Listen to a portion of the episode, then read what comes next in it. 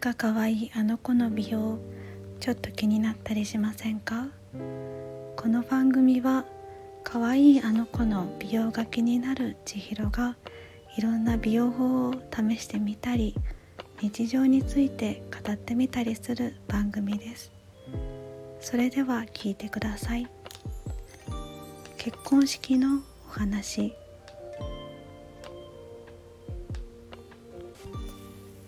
は美容のお話じゃないんですけど自分の結婚式のことについてお話ししたいなと思ってこのトピックに決めてみました。私11月に結婚式をしましてもう5月のゴールデンウィーク中に1回目の結婚記念日を迎えます。結婚式すごいいろいろあって苦しい思いもいっぱいしたしすごく幸せなこともいっぱいありましたまずね結婚式をするかどうかっていうところから皆さん悩むと思うんですけど私も親が望んでたのでっていう理由でまあ特にしたくないっていう気持ちもなかったのでじゃあしよっかっていう話になってすることになりましたね。でまあまずいろいろインスタとかネットとかでいろんな情報あとね雑誌とかゼクシーとかでいろんな情報をですね拾ってみてそして本当に手当たり次第いろんな式場の見学に行ってみました。田舎の方なのでまあ都会に比べたらそんなに式場さんの数もないかなとは思うんですけど結構いろんなスタイルの海沿いのチャペル式であったりとかあのー外でやるガーデンウェディングであったりとかホテルウェディングであったりとかいっぱいいろんな選択肢があってとても悩んだんですね。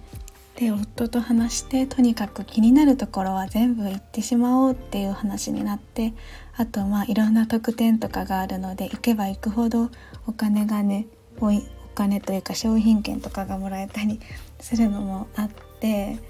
そういうのも目当てで楽しみながらデートがてらいろいろ行ってみたんですね。まあ慣れれば最初はとってもいろんなねところ何時間も見て回ってお金の話してこういろいろ契約しませんかって詰め寄られたりするのでめちゃくちゃ疲れて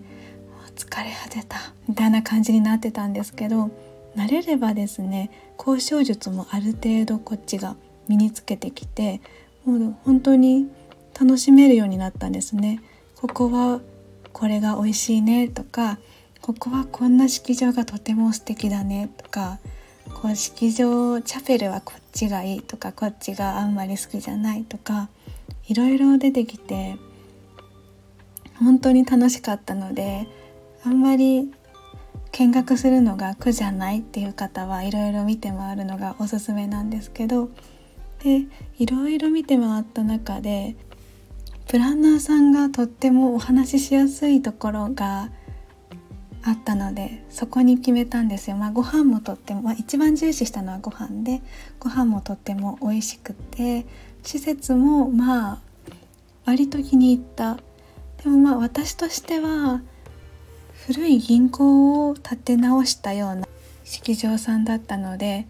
何ていうか一部待合スペースが大理石でムーディーな感じだったんですよ。で階段も結構急でそこがレトロでとってもいいのはいいんですけど私はこう花嫁感というかこう新生活の朝みたいなよくある白っぽい素敵な感じをイメージしてたのでこのムーディーな感じがちょっとイメージとは違ったんですね。でもまあ私もそんなにとっても若いわけではなくて30歳なんですけど、まあ、当時は29歳ですね。29歳だったんですけどとっても若いわけじゃなくて来てくれる方の年齢とかも割と年配の方が多かったしいろんなサービスもとっても良かったのでまあ、ね、そんなに何にもかんでも気に入るようなところはないだろうし見た中では一番気に入ったからと思ってそこに決めたんですよ。主人も結構気に入ってました。でもまあそこの気になる部分もね一応夫には伝えていて式場さんにも即答はしなかったんですよね。ちょっと考えますみたいな他の式場も気になってるのでって言って時間をもらってました。それで、まあ、その後いろいろ本当はダメだったドレスの持ち込みだったりとかその他いろんな持ち込みをさせてくれるならみたいな感じでちょっと交渉を頑張ってでお得な内容で契約をさせてもらいました。で何回かプランナーさんといろいろお話をしたりもしてたんですけどでその後にあのちょっと当面の式場に気になってたので実はもう一回追加で見学に行ったんですね。あ、決めた後に見学っていうのは本当に良くないよって思われるかもしれないんですけどそこがあの大学時代からの親友が昔働いてた職場で親友がとてもおすすめしてくれてたんですねだから見たくてそこにちょっと足を伸ばしてみましたでも結構遠いので多分契約はしないよっていうのは友達にも伝えていてまあ行っていい機会だし行ってみたいからみたいな気持ちで行ったら本当に素敵でまあお値段もちょっと高かったんですけどめっちゃいいなってなって気に入ったんですよ。で夫が私がすごく気に入ってるのを見て「いいの?」って言ってくれてたんですけど私はもうまあ現実的に考えて遠いし高いしもうあそこに決めたから私はもう諦めるし向こうの方もとっても気に入ってるから大丈夫だよって言ってたんですね。でもまあその後に夫が自分たちが決めた式場で結婚式に呼ばれたんですよゲストとして。でそしたらあのー、ちょっと気になる部分があったらしくてでそれが気になるっていうのをずっとその式場の式に行った後から悩んでたんですね。で私は正直聞いた時はそれぐらいなら別にいいじゃんって思えるような内容だったからまあまあまあいいんじゃない？みたいな軽く流してたんですね。でも主人の方はすごく悩んでて変えたいって言い出したんですよ式場を。で私がその友達の式場をすごく気に入ってたのも背中をしたみたいで式場を変えようって言ってきたんですね。あのキャンセル料ももちろん発生するんですけどそれでもやっぱり変えたいって言ってきてその時にもう遠くなるしいろんなリスクもあるよっていう話は2人でして、まあ、お値段も正直上がるしいろんな不便もあるんじゃないっていうのは言ったんですけどまあ夫としては今のこの微妙な気持ちでなるよりもって言って変えました。でも変えたらそのね今までその日程を調整してたのも日程もずれるわけですよ。そしたら来れない人もいたりとかして出てきたりとかして思ったよりもいろんな帳尻が合わなくなったところもあってすごく夫の方が気に病んじゃって夜眠れなくなったりとかして本当にその時はどうしようって私は思いました。もう自分で買えるって言ったくせにって私は思ったんですけどまあいろいろね夫と話し合ったりお母さんお父さんと話し合ったりしてまあ無事にいろいろな問題を解決していろいろお話をね詰めていこうっていうことになったんですけどまあその次に問題としては誰を呼ぶかとか職場の人を呼ぶかとかそういうのが本当にねきつかった。私も職場に割と移動したてでそんなに馴染めてもなくてでも呼んだ方がいいのかな？それとも呼ばない方がいいのかな？人って呼ばれたいのかな？っていうのが全然分からなくてネットとか見たら式場にはなるべく呼ばれたくないお金がもったいないとか何ていうか幸せの押し売りとかめちゃくちゃいろんなのがもうネガティブな意見ばっかりが溢れてるんですよ。すっごい心が折れて呼ばれることってただ自分の幸せのために人に負担を強いてるんだって思ったら誰にも声がかけられなくてめちゃくちゃ苦しかったんですね。でもやるって決めたからにはやっぱり声をかけないといけないし来てほしいなら言わないといけないんですもちろん、まあ、来て向こうが来たいって思ってるかどうかっていうのと自分が来てほしい人だって思うかどうかですね。でいろいろ悩んだ挙句に友達だけあ友達と親族だけっていうふうに私たちは決めました。職場の上司は呼ばずに親しくさせてもらってる方だけ呼んでそんなね気楽にというかあんまり気を使わずに式をしようって言ってまあそれでもめちゃくちゃね気にはなったんですけどね。上司も正直呼ばれたいのか呼ばれたくないのかっていうのがわからないしみんな同僚とか他の人たちが楽しそうに式の話してるのに上司だけ何も言われてなくてポツンってするのも嫌な気持ちがするかもしれないし人より大きい額を包まなきゃいけないみたいな感じで気を使っていきたくないって思う人もいるかもしれないし正直ねそれはもうその人それぞれの考え方なのでこっちがね分かる問題でもないんですけどでまあ悩んだ挙句に結構ギリギリになって私は声かけました。めちゃくちゃ勇気振り絞って。そしたらまあ本音はわからないんですけど私の知り合いとかお友達とか同僚とかは「え行きたい」って言ってくれて結構喜んで来てくれました、まあ、お誘いする言い方とかもとっても大事だと思うんですけどこれからもし結婚式をあげようかなって思ってる人が聞いてくれるてるんだったら来てほしいなって思う人にはとりあえず声をかけてみるっていうのが大事だと思います。まあ、私はですねやっぱり今子育て中の子とかからは断られたりもしました。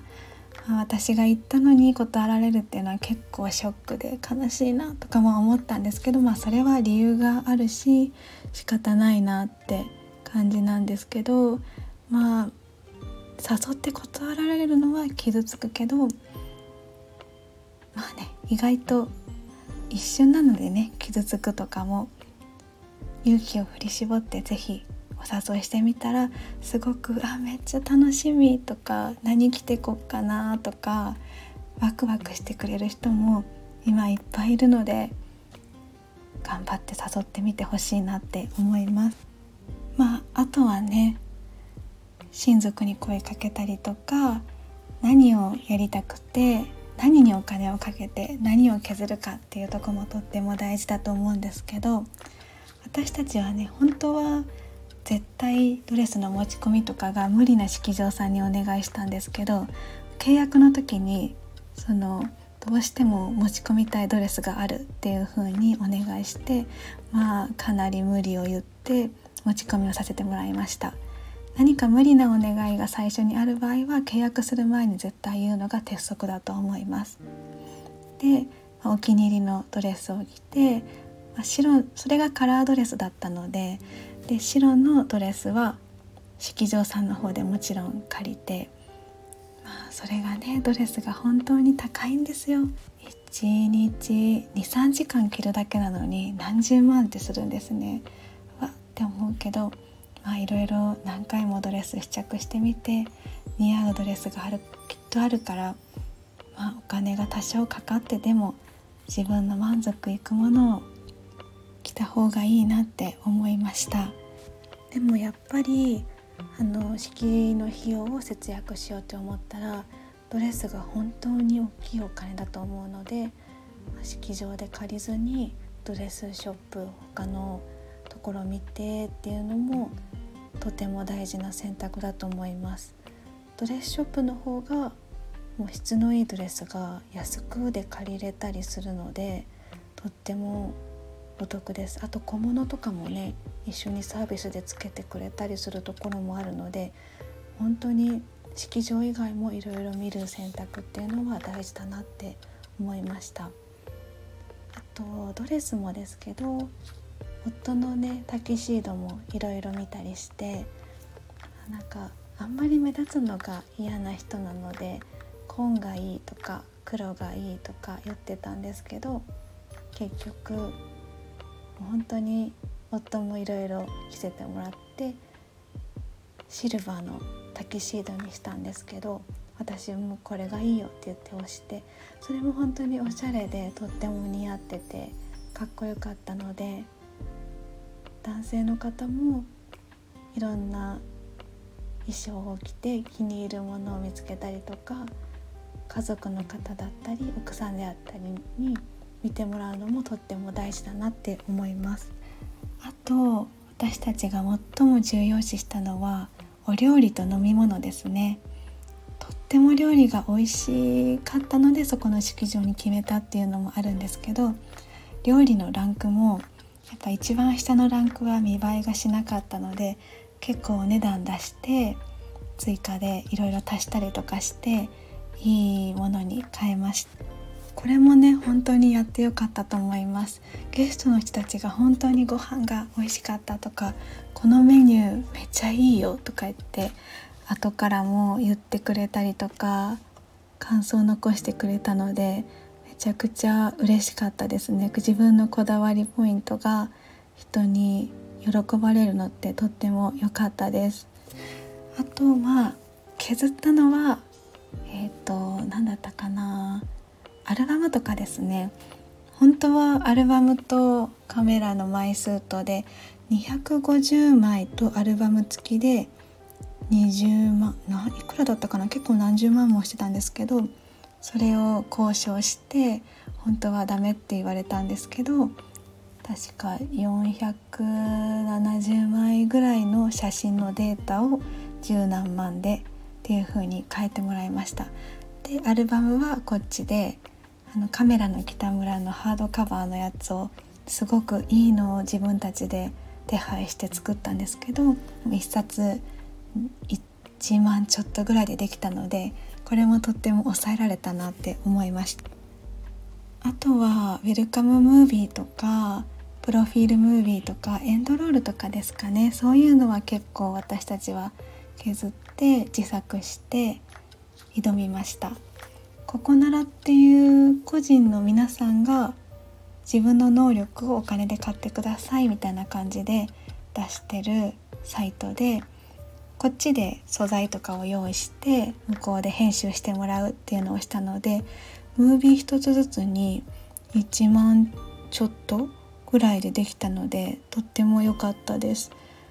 いろんな動画をね取りだこっちで自分たちで取りだめて、まあ、前撮りのムービーとかを母親に撮ってもらったりしてそれをおしゃれにつなげてもう母親がねすごいいい仕事をして素敵なムービーをいろいろ撮ってくれたので結構自分で満足いく感じのムービーになりました。正直自分で編集とかもこうしてくださいみたいに言うのでお金はかからなかったけどめちゃくちゃ時間と手間はかかりましたね。何日も何日もここならの中の人とやり取りをしてこここうしてくださいとかここのカットは何秒短めにとか言ってめっちゃうるさい曲なんですけど言ってやってもらってもうあんな安い値段でやってもらって本当に申し訳ないぐらいとってもいいのができました。あと招待状はもう最初から web の招待状にしてあの親族だけは紙で送ったんですけど web の招待状を友達にはめちゃくちゃ喜ばれてなくさないしおしゃれだしかっこいいねってもう本当にお金もかからないのにとってもみんなに褒められてよかったです。あと引き出物ですね。いろいろもういろんな引き出物があってどんなのが喜んでくれるんだろう。送り分けした方がいいのかなってめちゃくちゃ悩んだんですけど、まあ、結局はあのー、カードの引き託にしてカードだけあげてあとは自分の自宅に配送してもらうっていうのをと形をとって、まあ、正直ね送り分けとかいろいろ考えたかったので味気ないなとは思ったんですけどその後いろいろ動いたり旅行がてら動いたりする人とかもいっぱいいてなのでもうこれも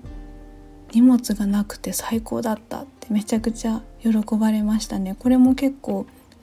おあの袋代とかもいらないからだいぶ節約になりましたねこれも正直やってよかったところあともう一つ結果的に節約になったなっていうのがあの式場の装飾をですね花よりもキャンドルメインにしたんですよね。でもともとレストランをしてる会場だったので装飾もも割と派手な感じであったので何もしなくてもいいぐらいの式場だったんですけど、まあ、テーブルにはお花は置かないといけないからでもナイトウェディングだったので私がムーディーにしたいって言ってキャンドルをいっぱい置いたらキャンドルってすごいお花よりもだいぶ安くて結果的にで雰囲気もすごく綺麗でライトを落とした時とかにめちゃくちゃ花が揺れるのがとっても素敵でやってよかったです。大満足でした。そんなこんなでねこだわるとこはこだわって削れるところは結構削ったりとかして当日を迎えたんですけどうちの親がね結構古風なタイプで結婚式の当日は自分の元の親と一緒に向かうものだって言ってたので今夫とずっと2人で暮らしてたんですけど前日から実家に入り実家で夜みんなでいろんな話をしながらご飯を食べね今までありがとうみたいなこともちょっと言ったりしながら家族でね独身最後じゃないんですけども入籍してたのでみたいな雰囲気を楽しんで次の日ナイトウェディングだったのでちょっとゆっくり起きてお昼過ぎぐらいに迎えが来てくれたので迎えのタクシーに乗ってみんなで式場に行きました。で式場に着いたら夫と夫の家族といろんな親族の人とかがいて待合で待ったりとかしてもう私はすぐにメイクルームに通されて神父としてのね準備を始めます。入念にいろんなお化粧をされてボディメイクしてもらってもいろんなパウダーとかもこれあの上からねボディメイクというか肌色塗ってもらったりして肌をきれいにしてもらうのがあるんですけどそれもお願いしてたので一緒にしてもらってでまあメイクさんからリハーサルでやった通りのメイクをしてもらって待ってたんですけどね。でその後あそうだその時に友達からアドバイスをもらってたのがあってブライダルで働いてた友達がこういうのとってもいいよっていうのをいっぱい教えてくれてたんですけどその中にあのうちの式場は入ると式で会うまで新郎と新婦が引き離されても会えなくなってしまうんですね。でその2人が引き離された間に「読んでね」って言って新婦側から手紙を渡す人がいるらしくてでまあ友達はそういう手紙を送られることで新郎側もやっぱり気持ちって違うと思うんだよねって言ってたからそうだよなと思ってこっそり手紙を用意してきてて、まあ、普段は言えないようなちょっと照れくさい感謝であったりとかこれからのことであったりとかを書いて渡しましたというかあのプランナーさんがちょいちょい様子を見て見に来てくれるのでプランナーさんにこれを新郎に渡してくださいって言って手紙を渡したんですね。でまあその後メイクをしてもらって用意が終わったらえっ、とうちの両親が控え室に呼ばれてきます。私が挙げた式場はすごく結婚式という儀式を大事にするっていう式場だったのであんまりセレモニー感はみんなに対してのセレモニー感は出さない式場でそういうコンセプトも私はとても気に入ったのでそこにしたっていうのもあるんですけどなのであのよくインスタとかで見るようなベールをみんなの前でかけるであったりとかジャケットセレモニーって言ってあの新郎のお母さんがジャケットを新郎に着せてあげるみたいなそういうみんなに見せるようなものはしなかったんです。だからあの旅立ちのね儀式としてプランナーさんとかがもうすごい素敵なしっとりした声で振動にたどり着くまでにベールをかぶせてあの魔除けというか花嫁さんを守ってくださいねみたいな感じでベールの意味を言いながら母にベールをかけてくださいって言ってくれてで母も幸せになってねって言いながらベールをかけてくれました。ちょっとね今話してても涙が出そうになるぐらいいい時間でしたね。でお母さんも子供の前とかで涙を見せるような人ではないんですけどポロポロって何粒か涙を流してふって拭いてました。でまあ私もその時に涙が流れて式中で私もあんまり人前で涙は流さないので式の間で流れたというか私が流した涙はその45粒だけだったんですけどまあメイクさんも刺さって涙を拭いてくれて「嬉しいですね」とか言って声をかけてくれてでお父さんもお母さんも「綺麗だよ」って言ってみんな涙をこられてるんでねあんまり長い言葉とかはかけたりとかはしてないんですけどもすごいこう神聖な雰囲気というか何ていうか儀式的な雰囲気というかでも本当に今が人生で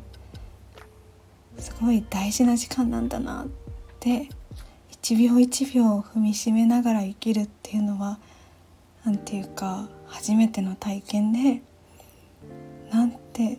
大事な時間なんだろうって思いました。でその後父と2人でバージンロードを歩いて私これが本当に人生の夢でお父さんと一緒にバージンロードを歩いて手渡されるっていうのが夢だったから本当に嬉しかったです。歩いてもうお父さんがですね「よろしく」って言って私を夫に手渡してその後夫と歩いていくっていう流れになるんですけど、まあ、本当にいろんななんていうか結構式が長い式場だったので、まあ、神に祈りを捧げたり指が交換したり誓いの言葉を言ったりとかいろいろしてまあ誓いのキスをしてバージンロードを戻ってくるんですけどその時もみんながいるっていうか遠いところにいて普段会えない人も今日だけは私のために駆けつけてくれるっていうのはすごくこう素敵な気持ちになりましたね。人生で一度、まあ、お葬式の時もそうかもしれないですけどまあ、1回だけですよね。自分のわがままで自分の呼んでほし呼びたい人を呼びつけるっていうのは一生に一度のわがままです。それをみんなが聞いてくれる大事な一日ですよね。でまあみんなも「おめでとう」って言ってすごい喜んでくれて、まあ、フラワーシャワーもしてくれて階段もちゃんとねこけたりせずに降りてみんなで写真撮影をしてでその後また式場で披露宴が始まりました。披露宴も披露宴がまず入場の曲を間違えられちゃったんですよ。何だったかなスピッツの結構アップテンポな曲を選んでたんですよね。主人がスピッツが好きでまあすごく悩んで決めてたんですけどそしたらすごいメロなスピッツの「Y」っていう曲が流れ出して私全然知らない曲でえってなってもう主人も「え違う違う」ってなったんですけども止められないからスタッフさんも「やばい」ってなってたんですけど「もうごめんなさい入ってください」みたいなのをジェスチャーで言われてすっごい聞いてる方は聞いてほしいんですけどスピッツの「Y」もうしっとりしたスローテンポな曲なんですよね。で入場していってでもそれが結構評判がゲストの方から良くてこの曲を選ぶなんてセンスがいいねみたいな珍しい曲で良かったわみたいな 褒められて、まあ、かえって良かったなって私は思ってでまあ夫の方もあなんか褒められて間違えられて結構良かったかもはははって言ってたから結果的にいい思い出なんですけどまあそれも面白かったなっていうのとあと新郎新婦は料理はほとんど食べられないじゃないですか。でメイクさんとかに「でも私はあのこのフォアグラのこの料理とケーキとデザートを絶対食べたい」みたいなことを言ってたらそれを聞いた瞬間メイクさんが「神父さん何々と何々が食べたいです」って大声で言ってくれてそしたら披露宴のスタッフさんが「了解しました」って言ってくれて、まあ、ずっと披露宴中ついてくれる女性なんですけど「今です今食べてください」みたいなのをすごいしっかりサポートして言ってくれてもう私は好きなものむしゃむしゃ食べれるっていう式場の方からの素敵なサポートもあってであとはねまあ知り合いとかがお酒継ぎに来てくれたりとかお話に来てくれたりとかして、まあ、こっちは緊張してあんまり喋れなかったりしたんですけどもうみんなめっちゃ久しぶりに会う子とかも大人になってもう本当に綺麗になっててもう嬉しいって言ってとっても幸せでした。でまあいろいろねお母さんと一緒にあの式場をお色直しに退場したりであったりとかムービーを流したりとかあとは夫がバンドをしているので余興でそのバンドの曲をやったりとかしてそしたら夫の知り合いの方バンドのメンバーの方がペンライトを用意してくれてでみんなに配ってくれたりとかしてみんながペンライトを振ってるからもう本当にライブみたいでね楽しかったです。でライブの途中で夫はあのベースなんですけどで絶対歌とか、ね、そのバンドの中では歌ったり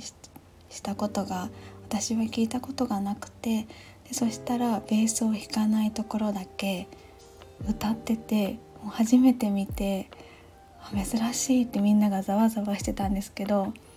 私もあかっこいいなと思って見せてもらってとってもいい思い出になりました。楽しかったです。でね夫のことをすごく大好きでいてくれる先輩とかがいてその方がサプライズでいろんな人にお願いしてムービーを撮ってくれてたりとかもう本当に盛り上げようとしてくれて、ね、いろんな人のところに話しかけに行ったりとかもう幸せすぎて死にたいとか言って 叫んでてもうこっちもそんなにね盛り上げてもらってとっても幸せでした。その方が結構暴れ回ってたというかはしゃいでくれてたのでとっても賑やかな式だったんですけどみんな楽しんでくれてたみたいで私の耳に聞こえてきた限りはですねそれもなんかいろいろ面白くていい思い出です。であとはあのキャンドルリレーをしてその後神父の手紙ということで私が読ませてもらってってなったんですけどその時になんか神父の手紙の前ぐらいに私の母が体調が悪くなっちゃったみたいでなんか倒れたらしいんですね。もうその倒れかかる時にスタッフの方が気づいてもう本当にバンって地面に倒れる前に走ってきてキャッチしてくれたらしいんですよ。ね、おかげで私もそんな倒れたなんて気づかなくてまあ、はって母も気づいて体調悪かったんですけど椅子に座らせてもらって最後まで話を聞いてくれて退場までちゃんと見守ってくれてたんですけどそのこともねあのー、夫の母がもうスタッフの人がすぐパッて切って抱き留めてくれて本当に見てくれてありがたいから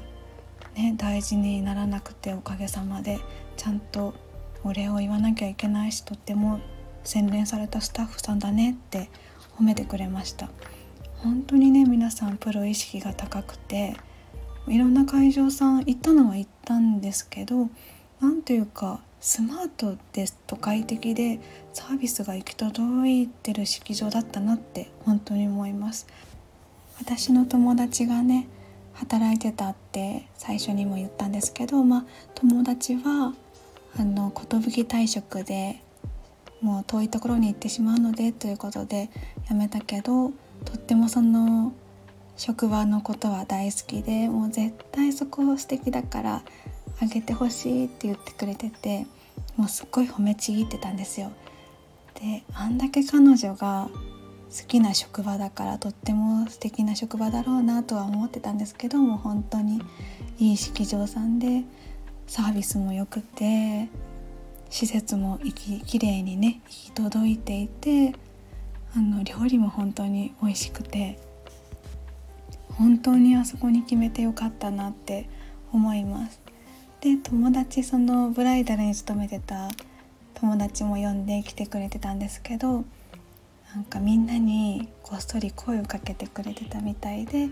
私たちが退場する時にみんなで一緒に「おめでとう」って言って送り出してくれてこんなことしてくれてるんだとか思ったらこんな風に送り出してくれるんだって思ったら友達からのサプライズだったみたいで本当にありがとう嬉しいって思いました。でその後ね結びになって皆さんを送り出して、まあ、最後の送る側のお菓子としては私の地元で人気のお菓子屋さんのお菓子を用意して皆さんにちょっとずつ配りました。そこのお菓子屋さんもねすごいサービスでリボンをかけてくれたりとか可愛くしてくれたりとかお値引きしてくれたりとかで本当によくしてもらってもうラッキーだったんですけどで送り出してその後みあの撮影会というか